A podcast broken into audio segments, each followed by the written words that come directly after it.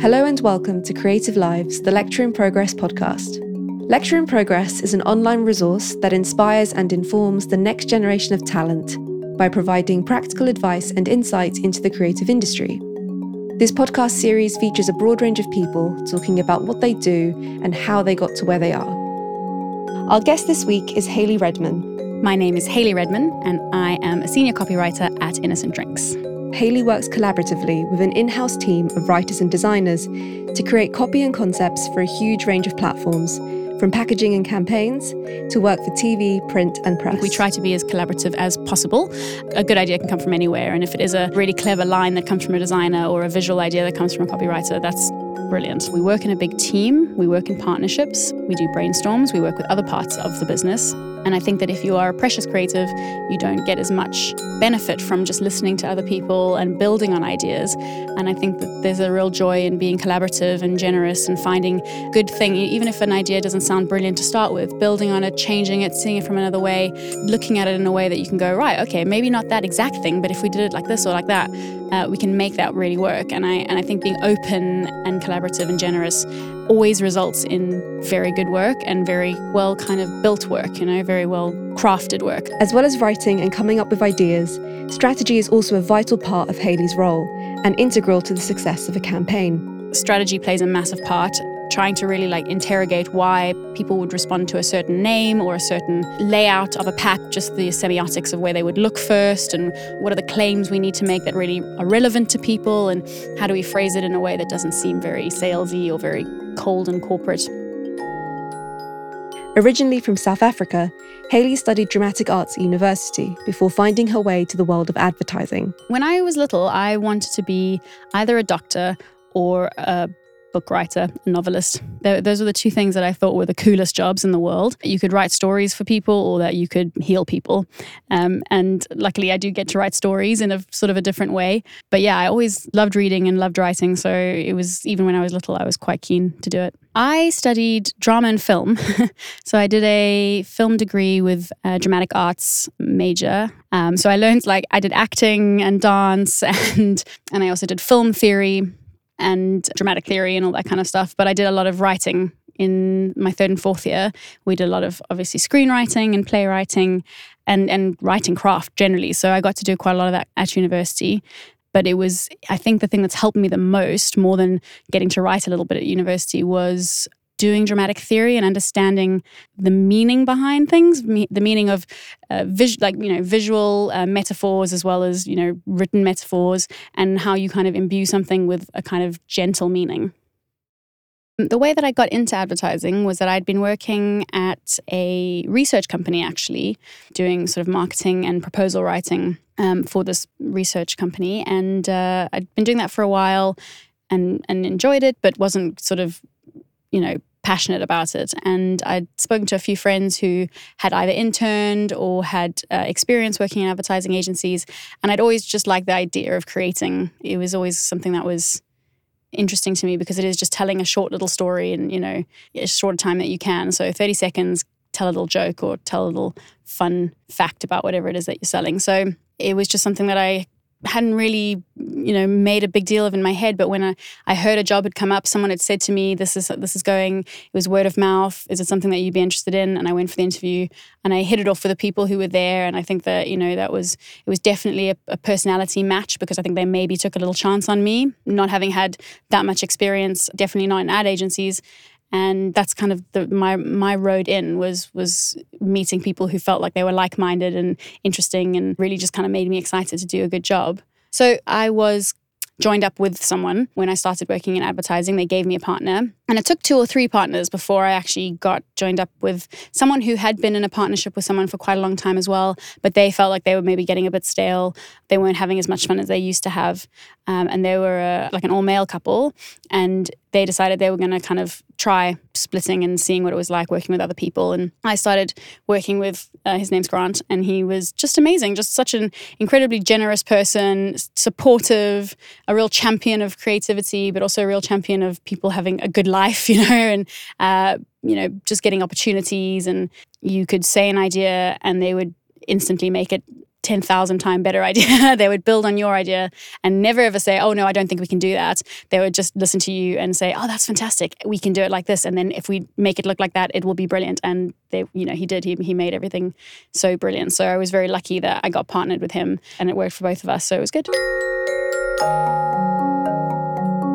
After moving to London, she worked in house at Macmillan Cancer Support before joining Innocent in 2015. The main difference between working in agency and working in house is I think how bought in you are to the brand. So you are in house, you are a guardian of that brand. You are a gatekeeper. You feel very passionately, and also you're just so embedded. You know, you you believe so passionately in what you do. You care so much about the products that you make that you you want to do the very very very best job that you can every single day. I think in agencies, you are exposed to loads of different brands. So you get the opportunity to work across lots of different kinds of tone of voice and lots of kinds of different communications. But because they are just clients, you have a little bit more of that distance where you might feel very passionately about the brand. You know, it might be something that you really love. You still are answerable to a client who, you know, could have a completely different idea of what they want to do. So I think that when you're in house, you, you feel a lot more part of building that brand. Also, I think the work life balance is just quite different. Uh, from my experience working in agency, it is very full on. It's long hours. It's when you're on pitch, you work very late, you work weekends, and it's it's kind of expected. It's kind of demanded of you. And I think uh, in house is a lot more, there is a healthier work life balance. I think there's a lot more of a, you know, we're all in it together, we're all colleagues, we all want to do well, we all want to feel good at the end of the day, um, and we want to make sure that we're getting the best from ourselves, so we give ourselves time off as well. Innocent Drinks are known for their uniquely chatty and conversational tone of voice. Whether it's a playful product description or pun filled posters, their decision to ditch cold corporate terminology has helped them stand out from the crowd. My biggest challenge working in a place like Innocent is making sure that we are always getting the tone of voice spot on, dead right, because we are so protective and so incredibly keen and, and proud to make sure that we're showing off our tone of voice in the best possible way because it is strong, because it is different, because it is so well known and, and revered in the world. And that was way before I ever came, we way before I ever started. We were super famous for the tone of voice. So the challenge is making sure that we never ever drop the ball, that every bit of writing is considered and has the innocent charm and the innocent humor and you know there's there's never room to let that slide and you have to be vigilant and you have to make sure that the people you work with are the right people doing the, the best work that they can do as well and just nailing it all the time so I've definitely made mistakes. I've definitely put stuff out into the world where I've regretted them and felt like that wasn't quite good enough or it, wasn't to, to my best standard of work or it felt like I was compromising on my own values.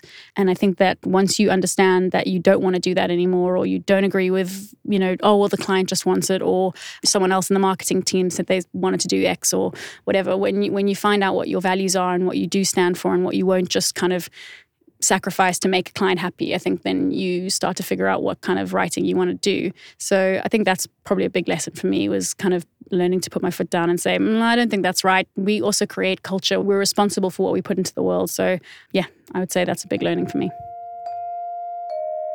I think when you see other people imitating the innocent tone of voice. You see it a lot more now. You see on bags of lettuce, on biscuits, on milks, whatever it might be. You see people being a lot more chatty and jokey and quirky and, you know, tr- definitely emulating, I think, how we started out. Um, and obviously, imitation is the sincerest form of flattery. So it is it's nice to know that it's worked well. People like it, so they're trying to do it as well. But I think the the thing that we are committed to is that we feel like we did it first, and I think that we did it very well first. And I think that if we can keep doing it in a way that feels true to our brand, true to our personality, and keep being strong and funny and smart and interesting, that's fine. We're, we're happy to keep being that personality and being that brand who did that and continues to do it. It's just that we can never we, we can never drop because if we're going to be the best, we have to be the best all the time.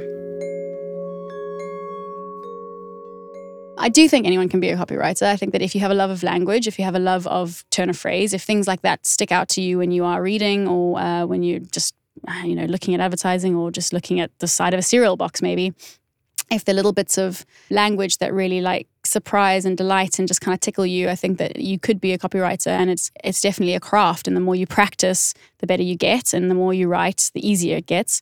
So I think that if you had a passion for language and you had a passion for expressing yourself and communicating in a way that felt really true and really exciting, you could absolutely do it if you read a lot or you're engaged in the world around you and you see a lot of what's out there in advertising, in literature, in television, in film, uh, I think if you're engaged with culture, I think that really helps you to, to, to craft your own writing as well.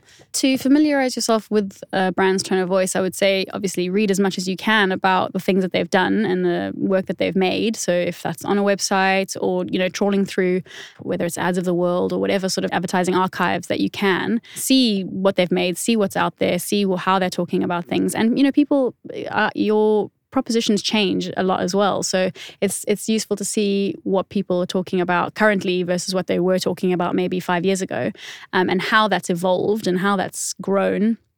Um, and a lot of the time, that tone of voice will have maybe tweaked a little bit, or sometimes it will have say, stayed pretty strong, which is good as well. But I think getting getting your head around it means you have to see as much of the work that they've made as possible. So I think trying to to really understand how they speak, you can only do that by reading as much of the stuff that they put into the world. And then, uh, you know, if if you were about to write something for them, what kind of words would you use? Are the sentences long or short?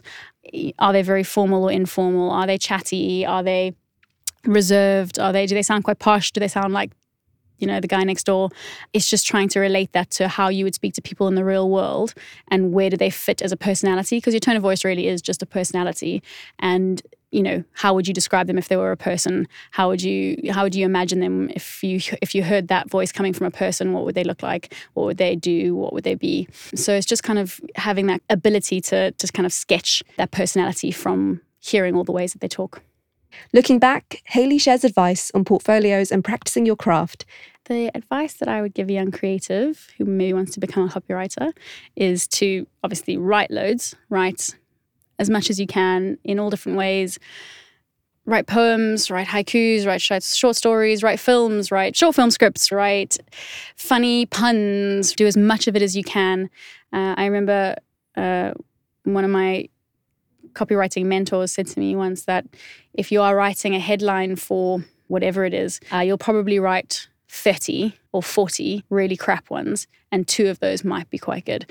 Um, if you are studying and you want to have a portfolio that you, you know you won't have maybe done actual paid work do loads of spec. Come up with your own briefs. The most important part of being a creative is your brain and your ideas. And so the concepts that you come up with yes you're going to craft beautiful copy. Yes you're going to come up with a lovely way to say that thing. But the kernel of the idea the actual concept the actual idea behind everything is what people want to see in your portfolio. They want to see how you got from a to b and that should hopefully be the weirdest way possible. They want to see that you got from uh, toothpaste to you know something really crazy about you know the sun setting over someone's mouth or whatever it is that's rubbish but they want to see your ideas being really really strange and unconventional and that you can link it back to some sort of human truth like we spoke about earlier um, and then you know a killer line on the end of that absolutely doesn't hurt but they definitely want to see how your brain works and how you come up with ideas